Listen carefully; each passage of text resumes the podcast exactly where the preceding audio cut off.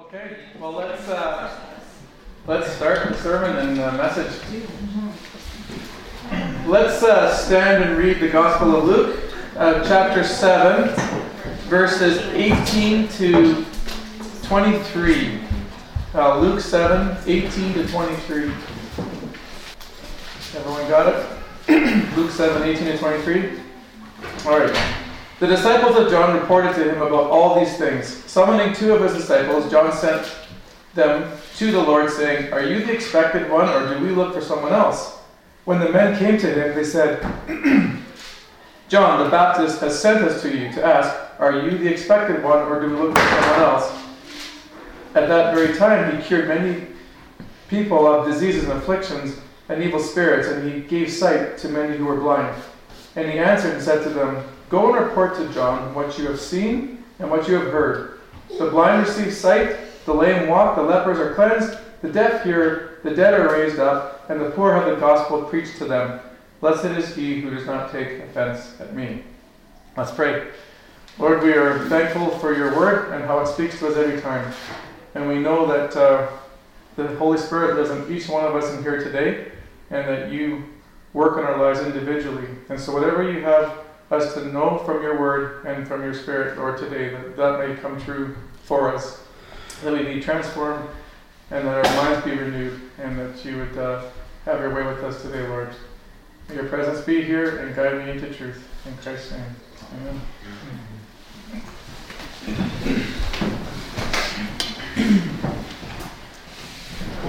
So, for those of you who are new, or for those of you who are not new but have just forgotten, uh, today's sermon will be a continuation in a three part series we've been doing on um, something I've titled uh, Biblical Principles for Giving to Those in Need, or Biblical Principles for Giving to the Poor.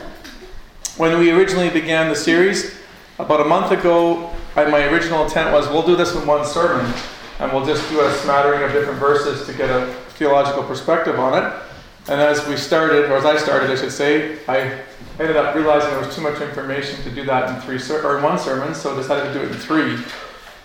So, God willing, today will be the final message in the third sermon in this series. And so, I want to give you a reminder of what we've covered so far, so that you know which way we're going. In the first message, we talked about giving to those in crisis, um, people who've experienced natural disasters, famine, um, so, for example, the McMurray situation is a very good one right now. The Syrian refugee crisis we used a lot.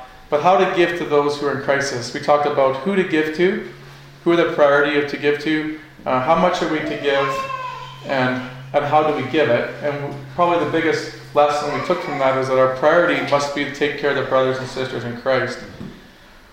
Out of that, out of that message, then came a second sermon which addressed other questions. Um, are there times where to give to Christian brothers and sisters outside of just being in crisis situations? And we found out, yes, there was. And other times not to give to Christian brothers and sisters? Are the times when we should actually withhold from giving? We, just, we discovered, yes, there was. And then we also finally talked about should, are there times when we should give to unbelievers in times of need and the poor and so on, and when and how do we do that? So we addressed all these things. Today's final sermon is going to be on Jesus' teaching to his disciples about the poor and some of the things that he said. And again, because it's a massive topic and impossible to cover everything Jesus said in the scriptures, today is not exhaustive. Um, there's a lot he said. I'm just to expose you to a few passages that might just be of interest and would give us a general consensus of maybe how he uh, dealt with the poor. And today we obviously read Luke 7, and this is going to be the main text which we springboard off to learn about uh, principles from him. But one of the my favorite things to do when studying a portion of Scripture, and it's actually maybe a good idea for those of you who like to study as well, is to maybe ask yourself at the, at the end of a passage this question What surprised me most about what I learned today? Or what surprised me most about what I read today? That's a really good question because often in that question, the answer to that is usually where the biggest learning takes place or where you need to change your thinking. Because you go into a passage thinking, I think Jesus is going to do this and say this and deal with people in this way. And then you find out he deals in a completely different way with people than you're expecting. Or he handles situations differently and you learn something about how you're to address your own life and how to think and to live. Well, Luke 7 here is no exception to that for me personally. I found this to be extremely interesting. And we've talked about this before, but we'll go into detail here now. Notice after John the Baptist is in jail and he's wondering about if he's missed the Messiah, or well, I shouldn't say missed, he's probably just going through what we would, just doubts, because his life has been a preacher in the wilderness and he's been preaching, preaching, and baptizing, and now he's in jail and he's probably just going through like emotional doubt like we would if we were in this situation. And so he asks to send people to Jesus to see, are you really the one? Have I got it right? Has my, has my life actually been a fulfillment of you know, what God sent me out to do? And Jesus says this to him The blind receive sight, the lame walk, the lepers are cleansed, the deaf hear, the dead are raised up, and the poor have the gospel preached to them. Now, what's interesting about this is we have a series of opposites. So, if, if I were to take some, but if I were to not tell you this is from Scripture, and I was to put on one side of a column the blind, and then I put see over on the other side, and we played this game together, you and I would say, what would the deaf you expect to have? And you'd say hearing. And then you I would say, well, what do you think the dead would have as opposite into, opposite to? And you'd say life. So then you'd say the poor, the opposite would be rich, or wealthy, or full of material possessions. And he says it's the only um, time in this passage that it's an opposite that's not fulfilled in terms of how we would think. It's a poor have the gospel preached, not get rich, get wealthy. Very interesting for me. That's what surprised me most in this passage. So the question has to be asked then why did Jesus say this? Why, why did he not say the gospel, eh, or sorry, the, the poor to become wealthy or rich? I'm going to suggest four reasons of why this is so. And these ultimately are the lessons from the from the um, passage. The first reason why he would say the gospel needs to be preached to the poor and not made wealthy is that a person's spiritual life matters more to Jesus than his material life. A person's spiritual life matters more to Christ than his material wealth. And for that, we are going to turn to Matthew chapter 16 together as a church. So go to Matthew 16, 24 to 27. Matthew 16, 24 to 27. Hey, Stu, can you read it? If you got it there? Mm-hmm. Yeah. Then Jesus said to his disciples, If anyone wishes to come after me, let him deny himself and take up his cross and follow me. For whoever wishes to save his life shall lose it, but whoever loses his life for me shall, for life for my sake, shall find, find it. For what shall for, for what will a man be profited if he gains the whole world and forfeits his soul? Or what will a man give in exchange for his soul? That's perfect. Thanks. Verse 26 For what will it profit a man if he gains the whole world and forfeits his soul? What did Jesus mean by gaining the whole world? Uh, fortunately for us, uh, the Bible already tells us what it means to gain the whole world, and I don't have to try to reinvent the wheel here. But in Matthew, uh, sorry, in 1 John, look at the following on the PowerPoint here. In 1 John 2:15, he says this: "Do not love the world, nor the things uh, in the world. If anyone loves the world, the, the love of the Father is not in him. For all that is in the world, and here it is, the lust of the flesh, the lust of the eyes, and the boastful pride of life, is not from the Father, that is from the world. So, what does the world have to offer? The pride of life, or boasting, boasting the pride of life, the lust of the eyes, and lust of the flesh. That's the world's system as defined by First John or by John.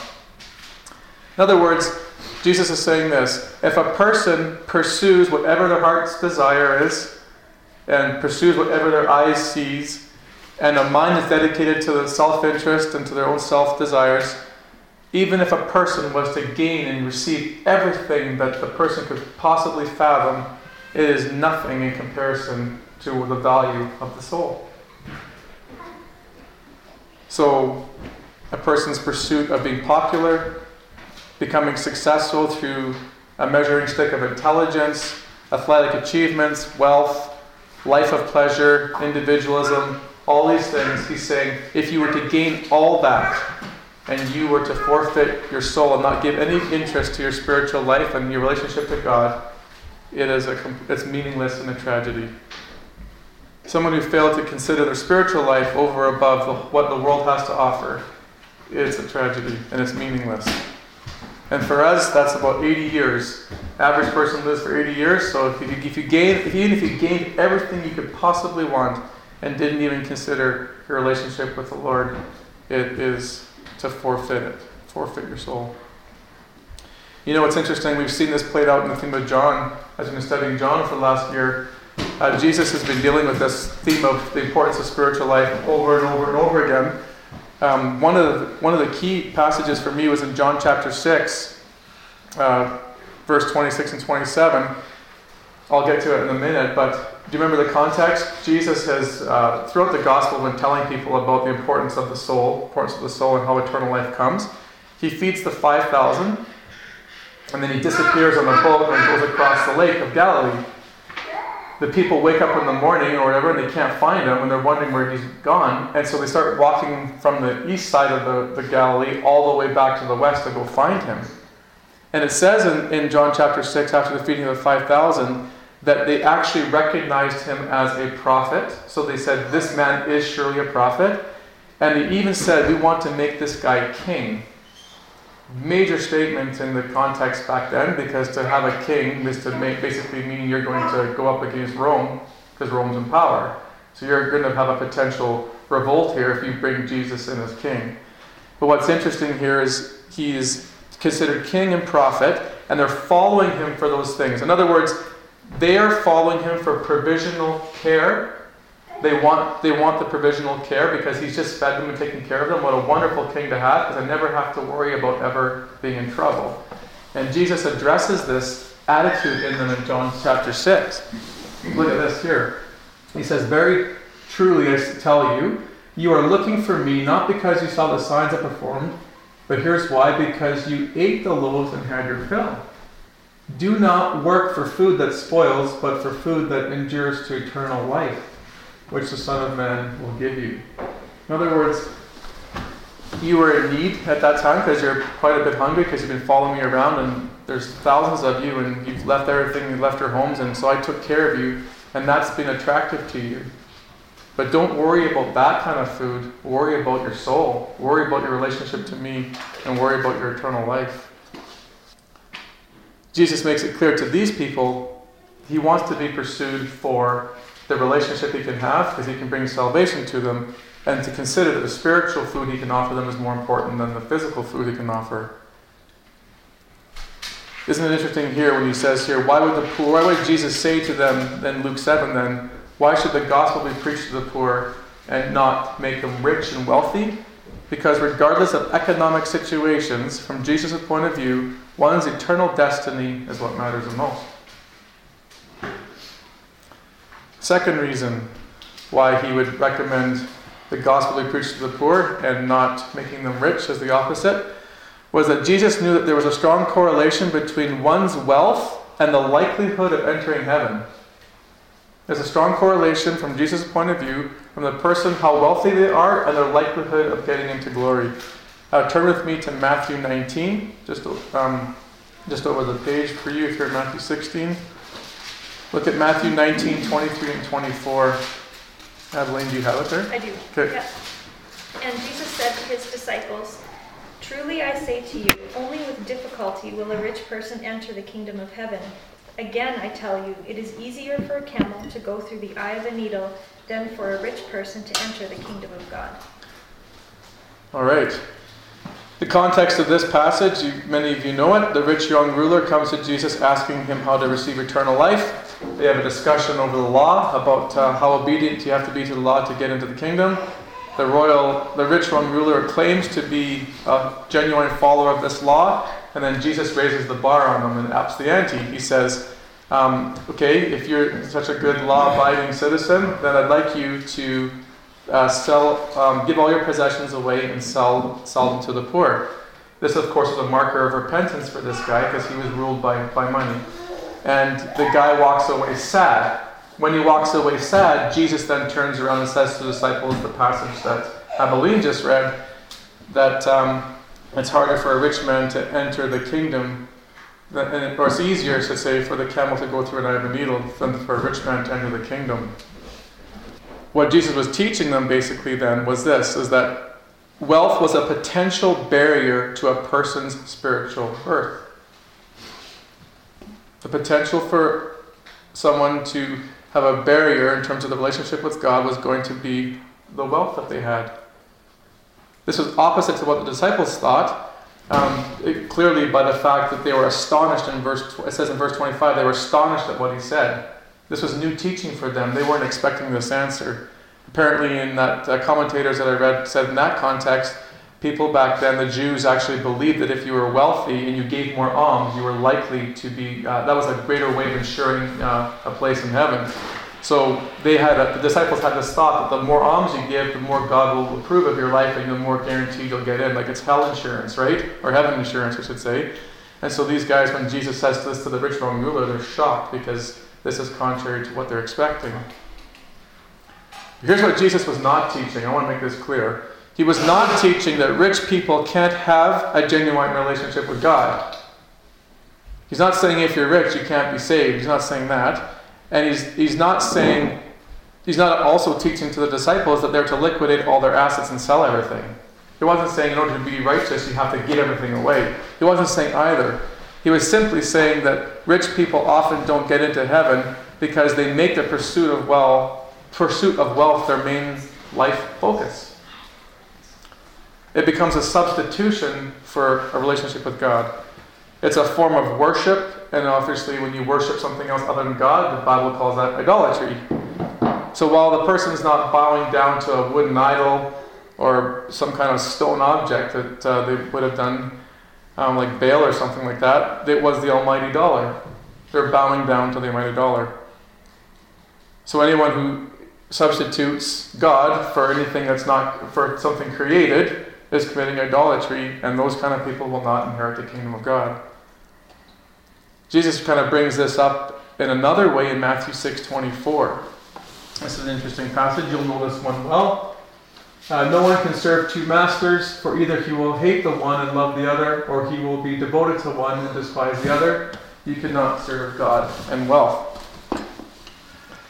Uh, of course, a master is someone that you would, that has authority in your life. Uh, you are a servant in his under your master, and you would recognize that you would surrender your rights to that master, and you'd be subservient to them. So when he says, well, people would understand this makes sense with God. That's what a Jew back then, if, in that context, they wouldn't deny that God was their master. They wouldn't. They would understand they were subservient and under His authority. But for Jesus to turn around and say to them, "You have to look at money this way as well," is very interesting. Because Jesus or God at this moment is a being, they understood you could have a relationship with His divine being. Money is an inanimate object. How can you have a, an inanimate object and you be in relationship with it? But, but Jesus is saying you can be subservient to this uh, inanimate object, which is wealth, and this inanimate object can have authority over you, and you can surrender your rights to it as well by the way you live. And I like the parallel verses, like he says here, the parallel words. It says you can hate one love, hate one master, or love one master. You can be devoted to a master or despise your master, but you can't serve both of them at the same time. Likewise, you can hate money or love money. You can uh, be devoted to it or despise it, but you can't serve it both at the same time. You have to choose. You can't have two masters in your life, and you can't have money and God in competition with each other. There has to be a choice. So again, why would the gospel in Luke 7 be preached to the poor and Jesus not want to make them rich? Because to make all poor people rich and wealthy would be a potential stumbling block for them inheriting the kingdom of God. Because there's a direct correlation between one's wealth and the potential for its worship.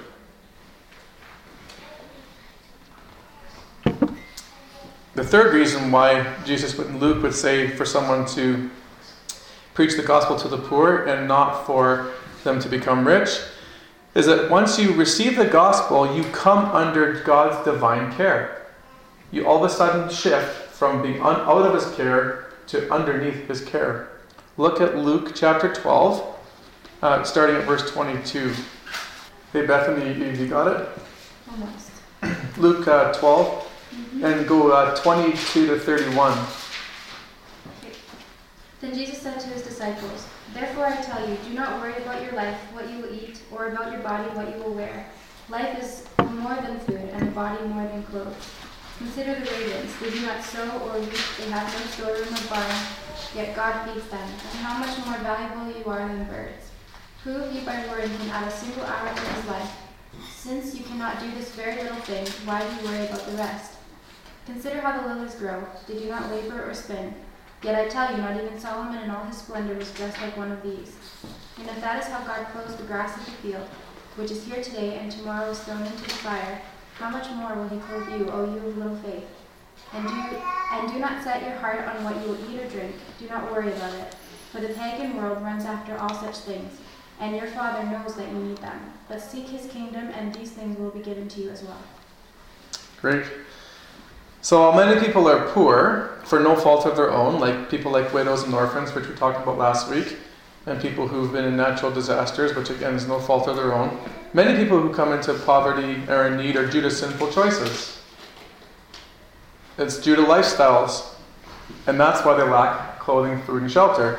And people in these situations who are not kingdom seekers, kingdom of God seekers, will stand outside of God's like supernatural divine care. Once they receive the gospel and they start seeking the kingdom, then they will come underneath God's protection and God's care. So there's no need to worry daily about the basic needs of life like food, shelter, and clothing because God is supernaturally involved. He actually says here, "You, have, if you don't believe this, you have little faith."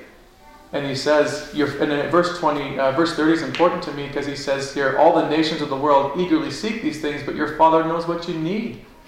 So when we're worrying about these basic necessities as a, as a poor person, uh, when you come, when you receive the gospel message, you now stand underneath God's providential care. He sees the things that you're going through. He sees the things that you need, and He's completely aware of it.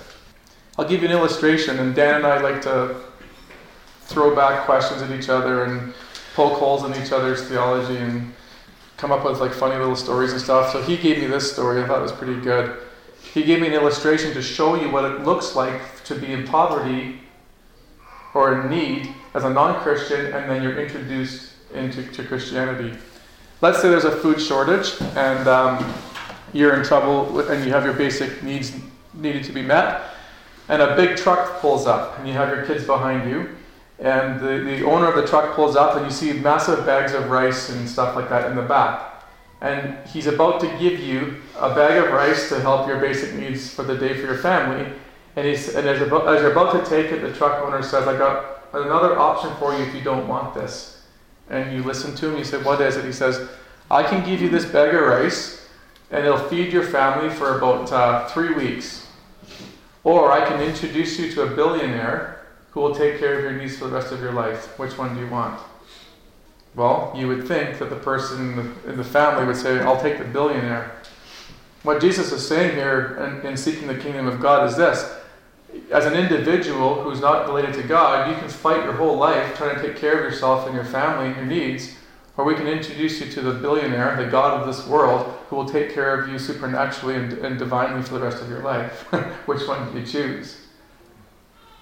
You know, I was when I was reading this, um, I was thinking of examples in my own life. I've never been in poverty, but I have been in times of need, and I know I've talked to people like Callie. I could share with you, and we might in the dialogue, some of the crazy things that God's done for my family in terms of uh, needs when we've been sort of in a crazy situation. And these things didn't happen to me before when I was a non-Christian. And I know some of your stories. I've, I've written some of your stories down about how God's coming to divinely act in your lives when things have been, when it seemed like it was impossible situations in terms of physical needs. It's very interesting. One thing though is in here, he doesn't promise you how he's going to do it and when he's going to do it and what it looks like. So that's the that's tricky because there's no we can't put a, a slam dunk answer on what that looks like, but we can just know from experiences in terms of how it has played out in our own lives. I was reading this and it said here, consider the ravens, for they neither sow nor reap. They have no storeroom, and yet God feeds them. How much more valuable, valuable, valuable? That's the Greek uh, version. valuable for uh, are you than the birds? And um, I was thinking about this. I'm like, yeah, okay, okay, God, I'm more important to you than a raven, and yet you feed the ravens. And then I started thinking back to uh, this divine care. And really, God, are you going to promise to take care of me in, in needs, like when I'm really like when things seem desperate and stuff? And then He brought me to Elijah, because in First Kings, Elijah is in the midst of a famine, and he's like like in like desperation, and God's judging Israel for this famine. And guess what he uses to feed Elijah? Ravens. Ravens bring food to him on a daily basis so that he can eat.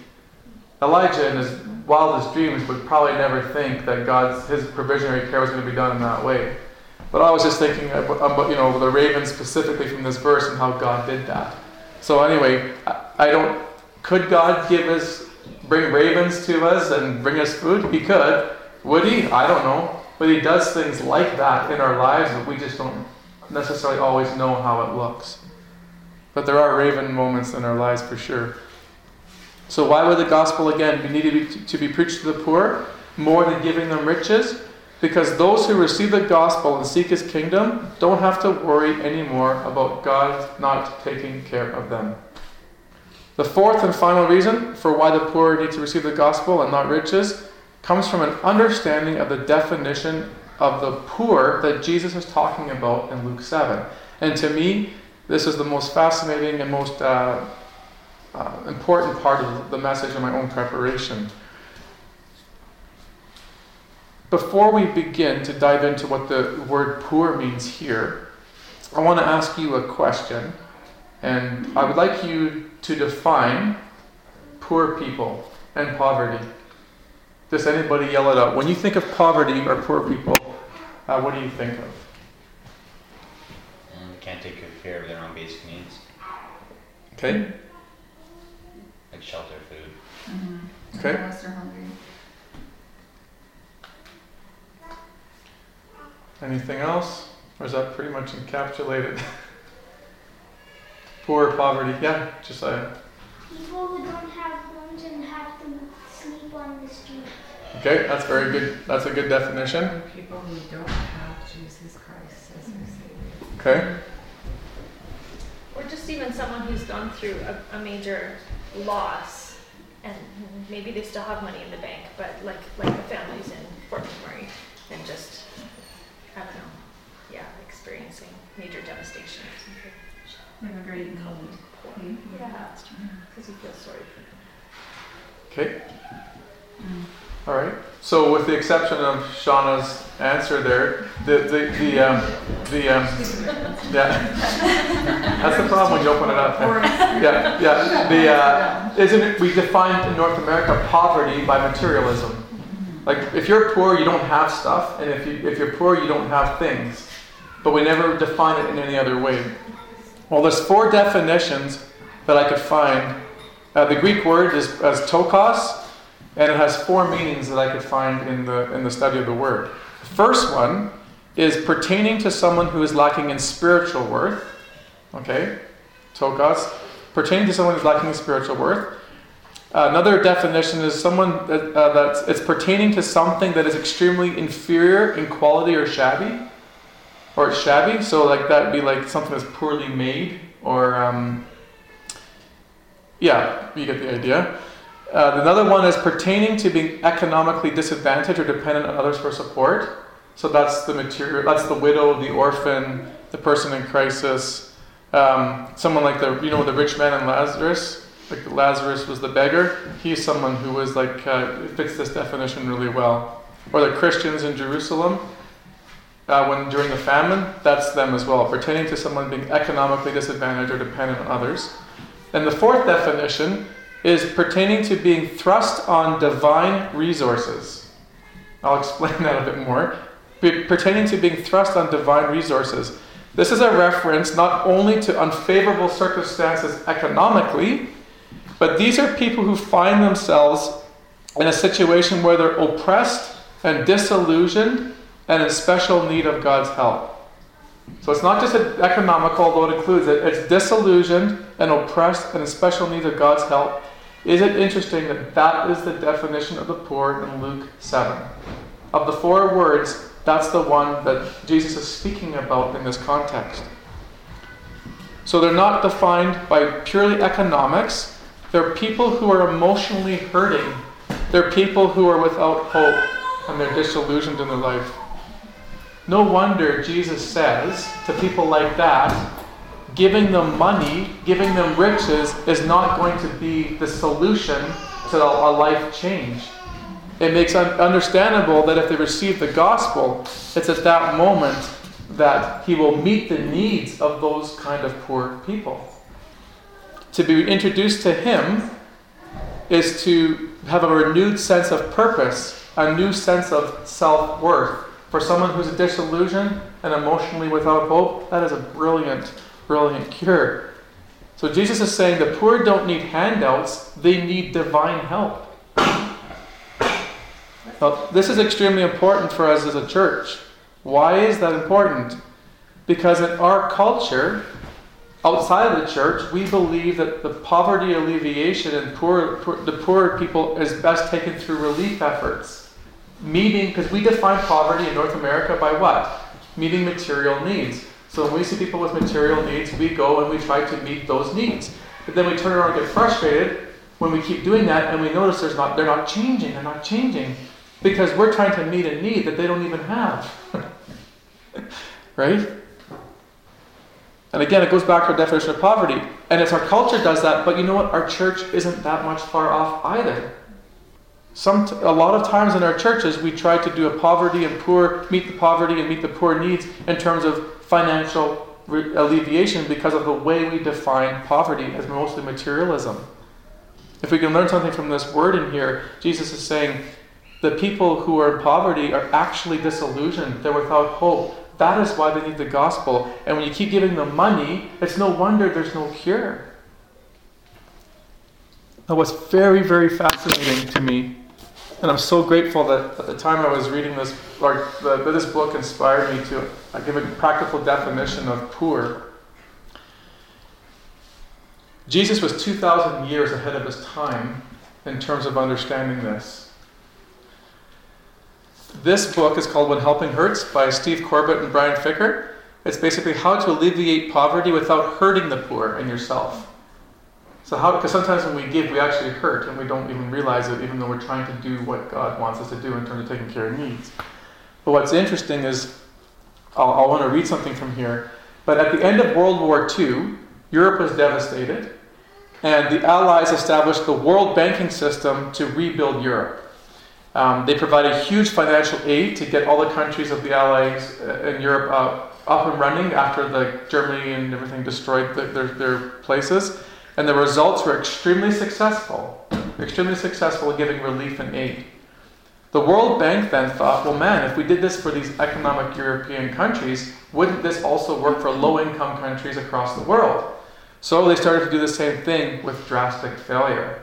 So they started to ask the question why did we do so well with the European countries and why did we so do so poorly with the low income, the impoverished countries? What happened? They started to do research and they asked the basic question what is poverty and how do you define it? And they interviewed 60,000 poor people from 60 low income countries. Easy to remember 100 times 60 is 60,000. So uh, probably about 100 people from, I'm guessing 100 people from each country. And they got these basic answers. Now think of our definition.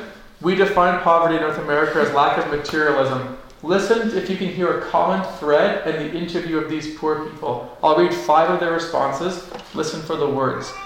For a poor person, everything is terrible illness, humiliation, shame.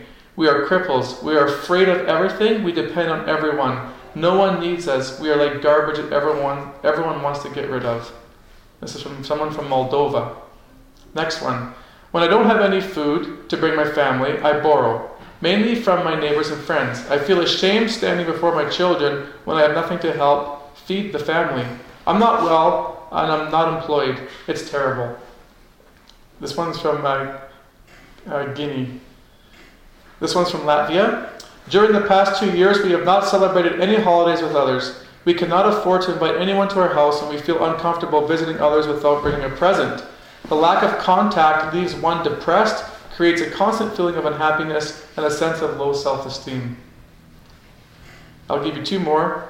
Uh, Uganda, when one is poor, she has no say in public, she feels inferior. She has no food, so there's a famine in her house, no clothing, and no, pro- no progress in her family. In Cameroon, the poor have a feeling of powerlessness and an inability to make themselves heard. Do you hear a common thread in those, in those passages? Or in those testimonies? They define poverty in psychological and social terms. We define poverty in materialistic terms. Interesting, isn't that interesting? They define poverty in terms of helplessness, powerlessness, humiliation, inferiority. Isn't it interesting that Jesus 2,000 years ago says, I've come to preach the gospel to the poor. If he did what the World Bank did and set money into these people's lives, it wouldn't change their situation because it's a feel it's an emotional and psychological and spiritual issue. Jesus says they need the gospel. People don't change because of a change in their pocketbook. They change because Jesus Christ actually enters their life and makes a huge impact and difference. I find it amazing that, the, that he was, well, of course, he knew what he was talking about and why that had to be so. But again, in many cases, when we, as a church, we try to make relief through materialism our primary efforts for dealing with the needy and poor, and not the gospel, and we often do more harm than good. And this is not what they need. Primarily, we have something that no one else can offer, which is that powerful gospel message. And it's interesting, Jesus, there's no record in Israel of him ever setting up soup kitchens. We have no passage of him in the streets taking care of clothing, shelter, and food. He's never campaigning for them. He's not setting up welfare systems. His primary thing is to preach the gospel in everywhere.